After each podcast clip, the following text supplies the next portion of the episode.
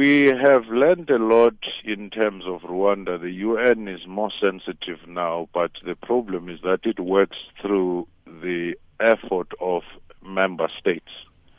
And most of the member states are driven by their national interests and the geopolitics. Therefore, they are wary of committing their forces even though they know that mass killing as such may lead to that critical threshold of a genocide. And the sad thing about genocide is that we may look at a technical definition of the UN convention. The problem is that once it's a genocide, it's more like certifying a person dead.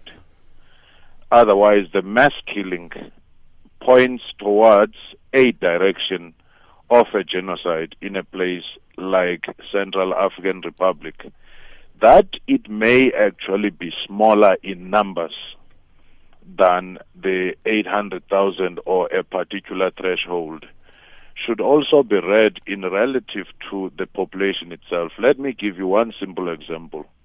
The Hereros at the beginning of the 20th century, almost 80% of that population was wiped out by the Germans.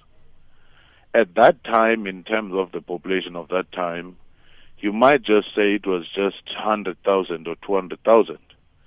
But that was 80% of that particular community.